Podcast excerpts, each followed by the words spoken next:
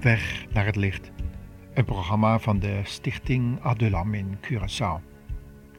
Een programma over geestelijk onderscheidingsvermogen. Dit keer laten we een gast spreken aan het woord. Professor Dr.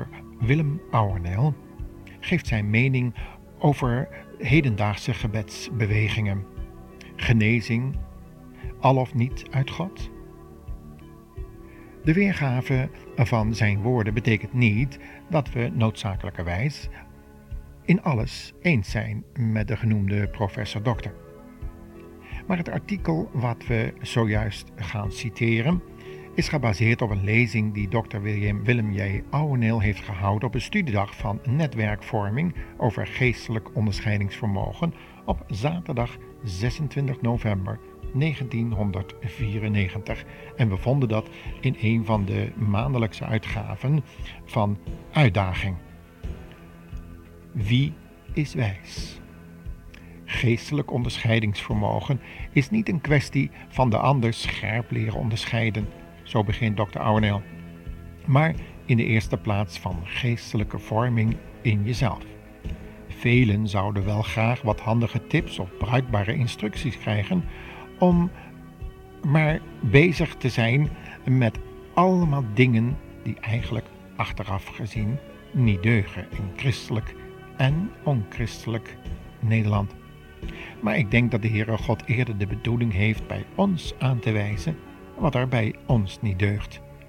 Hij wil allereerst onszelf veranderen. Zo begon dokter Willem Auerneel zijn lezing.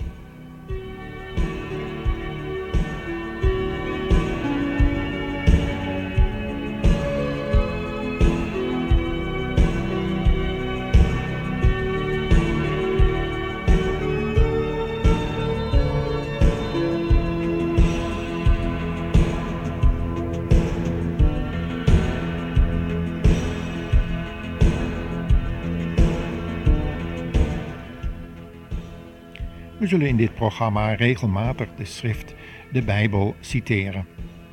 We doen dat uit de een nieuwe vertaling of soms ook uit de zogenaamde voorhoeververtaling, de Telos-vertaling. Dr. Ouweneel eh, die begon zijn lezing met te zeggen dat als het met ons in orde was, wij geen enkele moeite hadden om de stromingen en de bewegingen om ons heen van die van de Heer te onderscheiden. De Heer Jezus heeft ons gewaarschuwd voor de eindtijd. En Johannes zelf zegt: beproef de geesten of zij uit God zijn. We kunnen dat lezen in 1 Johannes 4. Beproef ze betekent stel ze op de proef, al kost het je je kop, om het maar zo te zeggen. Verschuil je niet achter de gave van de onderscheiding der geesten, die sommigen slechts hebben, volgens Paulus, die dat in 1 Korinthe 12 behandelt. Johannes zegt dit tegen ons allemaal namelijk. Volgens 1 Thessalonicense 5 moeten wij alle dingen toetsen, zoals zogenaamde of echte profetieën, zogenaamde of echte manifestaties van de Heilige Geest, die vandaag zo allemaal op ons afkomen. Onderzoekt alle dingen en behoudt het goede. Maar moeten we dat wel allemaal onderzoeken? Eigenlijk staat er beproeft alle dingen. Maar om daartoe in staat te zijn, moeten we zelf de juiste gezindheid voor de Heer hebben. Het eerste kenmerk daarvan is het leren onderscheiden tussen goed en kwaad. In de schrift wordt dat wijsheid genoemd. Dat is voor ieder van ons weggelegd. Het is wat de jonge Salomo, toen hij nog een knaap was, bad voor zijn koningschap. In 1 Koningen 3 lezen wij de vrezen des Heren. Dat is het. De vrezen des Heren, daar vroeg Salomo over. En het is namelijk dit dat we van het kwade wijken. Want dat betekent inzicht. Maar hoe doe je dat? Wie is wijs? Jacobus vraagt dat zich in hoofdstuk 3, vers 13 tot 18 af. Breng wat in die versen wordt genoemd in praktijk, zegt hij eigenlijk. Als je het kwade weet te haten bij jezelf, zul je het ook leren onderscheiden bij een ander. Zo past dokter eh, Willem Ouweneel dat toe. We moeten geestelijk groeien, vervolgt hij dan. En dat overspant je hele leven. de volwassenen uit het laatste vers van Hebreeën 5, vers 14 hebben we het dan over, hebben door het gebruik van hun zinnen, dat betekent je denken, je verstand, je gemoed, je gevoelsleven, je hele innerlijk, geoefend in het onderscheiden van goed en kwaad. Door de gewoonte de zinnen geoefend, staat er in de Statenvertaling. En dan vraagt de dokter zich af: staan we daar wel open voor, voor zulk soort oefeningen? Nemen we daar de tijd nog wel voor, zouden wij zeggen. Dan vervolgt hij met de wijze naar het boek Daniel. Daniel is een man van enorme wijsheid. En het is belangrijk dat we het boek dan ook beginnen bij hoofdstuk 1. Daar zien we dat Daniel ook jong is geweest en dan al eigenlijk op de vlucht was, of beter gezegd, gevangen is genomen en daar als prins aan een voornaam hof te werk wordt gesteld. Ver van huis, waar ouderling of dominee hem niet op de vingers keken, stond hij daar helemaal op zichzelf, net als jonge mensen in militaire dienst of op een studeerkamer. En dan komt daar die beproeving. Daniel gaat daar geestelijk groeien. Hij leert vermijden wat hij als Joodse man moest vermijden. Vermenging met de spijzen ging uit de weg. Resultaat ervan was dat niet alleen hij door dat voedsel wat hij eh, toen wel gebruikte veel gezonder was dan andere mensen, hij wordt bovendien tienmaal zo wijs als al die andere jonge mannen, die wel gegeten hadden van de tafel van de koning. De meeste van ons doen dat laatste elke dag. We passen dat maar weer gelijk toe. Op televisie net 1, 2 of 3. En ook wel door een heleboel verkeerde tijdschriften en boeken te lezen, waarmee we onze geest mee kunnen vullen en bederven meestal. Vervolgens vragen we ons af: waarom heb ik zo weinig geestelijk onderscheidingsvermogen? Nou, vervolgt de dokter, net als Daniel moeten we heel simpel en consequent zijn in wat we moeten afweren uit ons leven. De jonge Daniel wordt gevormd en groeit uit tot een man die zoveel wijsheid van de Heere God heeft ontvangen. Maar waarom hij, nou wel en anderen niet? Een kwestie van uitverkiezing? Een soort hemelse loterij? Waarbij de Heere God zegt, nou ja, laten we die man maar nemen. Dr. Ouweneel durft te zeggen dat als Daniel in die test gefaald zou hebben, hadden wij verder nooit meer van hem gehoord. Heel wat mensen die bruikbaar konden zijn voor de Heere God, en dat misschien niet zijn, zijn eens door hem getest en gezakt voor het examen van toewijding. Gelukkig kun je een herexamen krijgen, zoals de Heere God ons allemaal steeds weer opnieuw herkansing geeft. Ja, natuurlijk niet na dit leven, dat moeten we er wel even aan toevoegen. Het gebeurt allemaal tijdens zijn leven. Zo dadelijk zullen we een volgend aspect nog even naar voren halen uit 2 Petrus 3 en Efeze 4. Over de geestelijke groei naar de mate van de volheid die in Christus is. Ook dat hebben we nodig om de gave van onderscheiding in praktijk te kunnen zetten.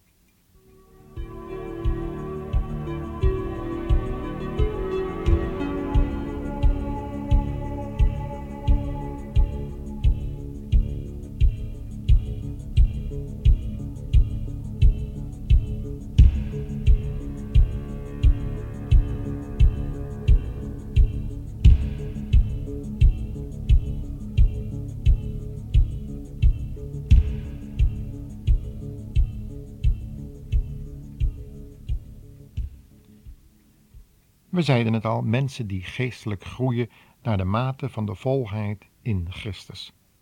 Dat worden geen kleine fariseërs. Ja, dat zou je kunnen denken als je het voorgaande had, meiden van het kwade.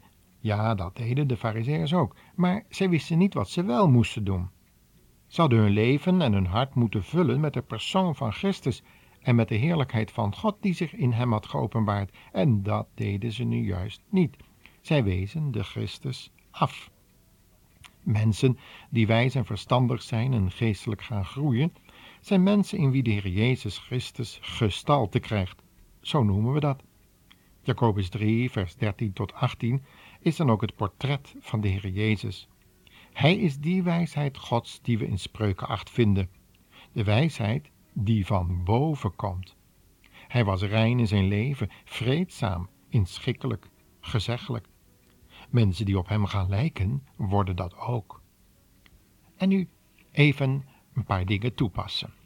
Elke beweging, waar de Heer Jezus op het tweede plan geraakt, is niet uit God. Daar is het misschien wel fijn om Hem te kennen, maar zijn er andere dingen hoger dan dat.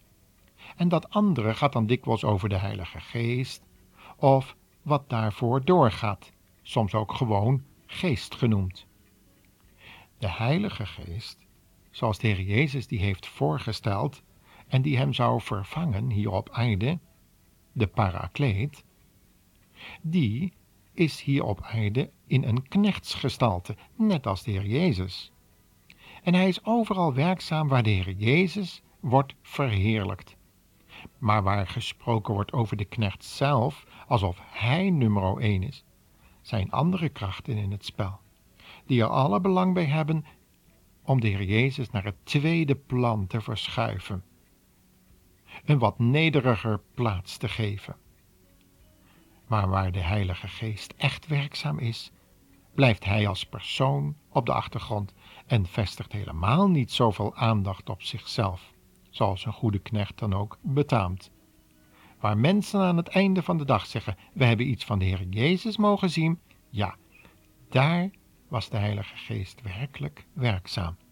En hier hebben we natuurlijk een nieuwe toets, die we zomaar in de praktijk kunnen brengen.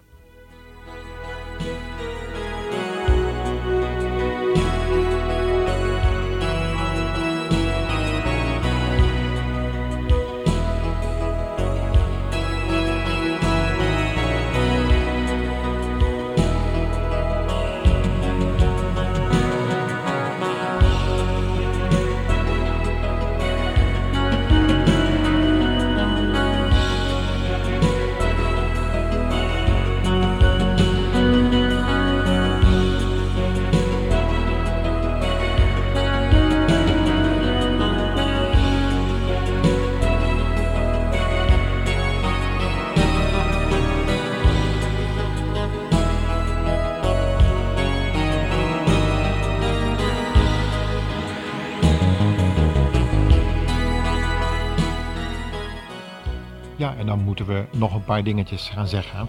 Dat gaat over het woord gehoorzaamheid. Soms lijkt het wel alsof dat in deze tijd een heel vies woord geworden is. Maar het is heel dierbaar in de Bijbel. Het wordt gelijk gekoppeld aan geloof, geloofsgehoorzaamheid. En vele secten vragen dat eveneens. Helemaal overgeven. Je vader en moeder verlaten? En dan, ja, wie gaan we dan aanhangen? De Heer Jezus? Hij dwingt niet. Hij manipuleert niet. Hij laat je vrij in je keuze. En hij brengt je ook weer terug bij je ouders, om hen te eren en te dienen met het woord wat je van de Heer Jezus gehoord hebt. Doen deze bewegingen dat ook? Wat we nu van de Heer Jezus zeggen, zeggen we ook van de schrift. Waar de schrift op het tweede plan komt, en daardoor in feite wordt vervangen door belevenissen, ervaringen, emoties, die men dan vervolgens de Heilige Geest toeschrijft, nou, daar zit het gewoon niet goed. In vele telefoontjes die we zo binnenkrijgen, vooral na bijvoorbeeld, zegt Dr. Ouweneel, het verschijnen van het boek Domein van de Slang, merkt hij op dat mensen zich daaraan vastklemmen, namelijk hun emoties, hun ervaringen. En dan probeerde hij vanuit de Bijbel met hen daarover te spreken, totdat ze tenslotte geen enkel Bijbels argument meer over hadden. En dan was het even stil aan de andere kant van de lijn en dan zei men tenslotte, maar het is zo fijn, zo heerlijk, zo prachtig, zo mooi. Dr. Ouweneel was dan gewend om te zeggen, nou ja, ik heb u gezegd wat ik denk dat het woord hierover zegt maar u klampt zich vast aan uw emoties, aan uw ervaringen, aan uw belevingen. Op het moment dat die ervaring voor u belangrijker wordt dan het woord, zijn we uitgepraat. Dat is de toetssteen. Als je het woord kent, weet je hoe God is, hoe Hij doet en handelt En kun je ook zeggen, dit of dat is niet van God, want zo is God niet en zo doet God niet. Hij brengt bijvoorbeeld geen mensen ertoe dat zij de controle volkomen over zichzelf verliezen en overgeleverd zijn aan krachten waar ze zelf geen beheer over hebben. In 1 Korinthe 14 zegt Paulus met een oergrote nuchterheid: De geesten van de profeten zijn aan de profeten onderworpen. Zoveel bewegingen willen ons, wanneer er allerlei fenomenen plaatsvinden waarbij mensen volkomen de controle over zichzelf verliezen, achterovervallen, in de spirit zoals ze dat noemen, en dan later vertellen dat dat dan van de Heilige Geest is. Maar waarom zou dat zo moeten zijn? Is dat een automatisme? Omdat het een christen is die dingen verkondigt? Wie wijs is, kijkt, hoe handelt God? Laten we ons daaraan vastklemmen. In een volgend programma zullen we nog iets meer zien over dit onderwerp. Wie is wijs? Ja, we moeten terug naar de Heer Jezus, de kracht Gods en de wijsheid Gods. En dan Zijn woorden opnieuw doordenken en toepassen in deze tijd. Tot de volgende uitzending, luisteraar.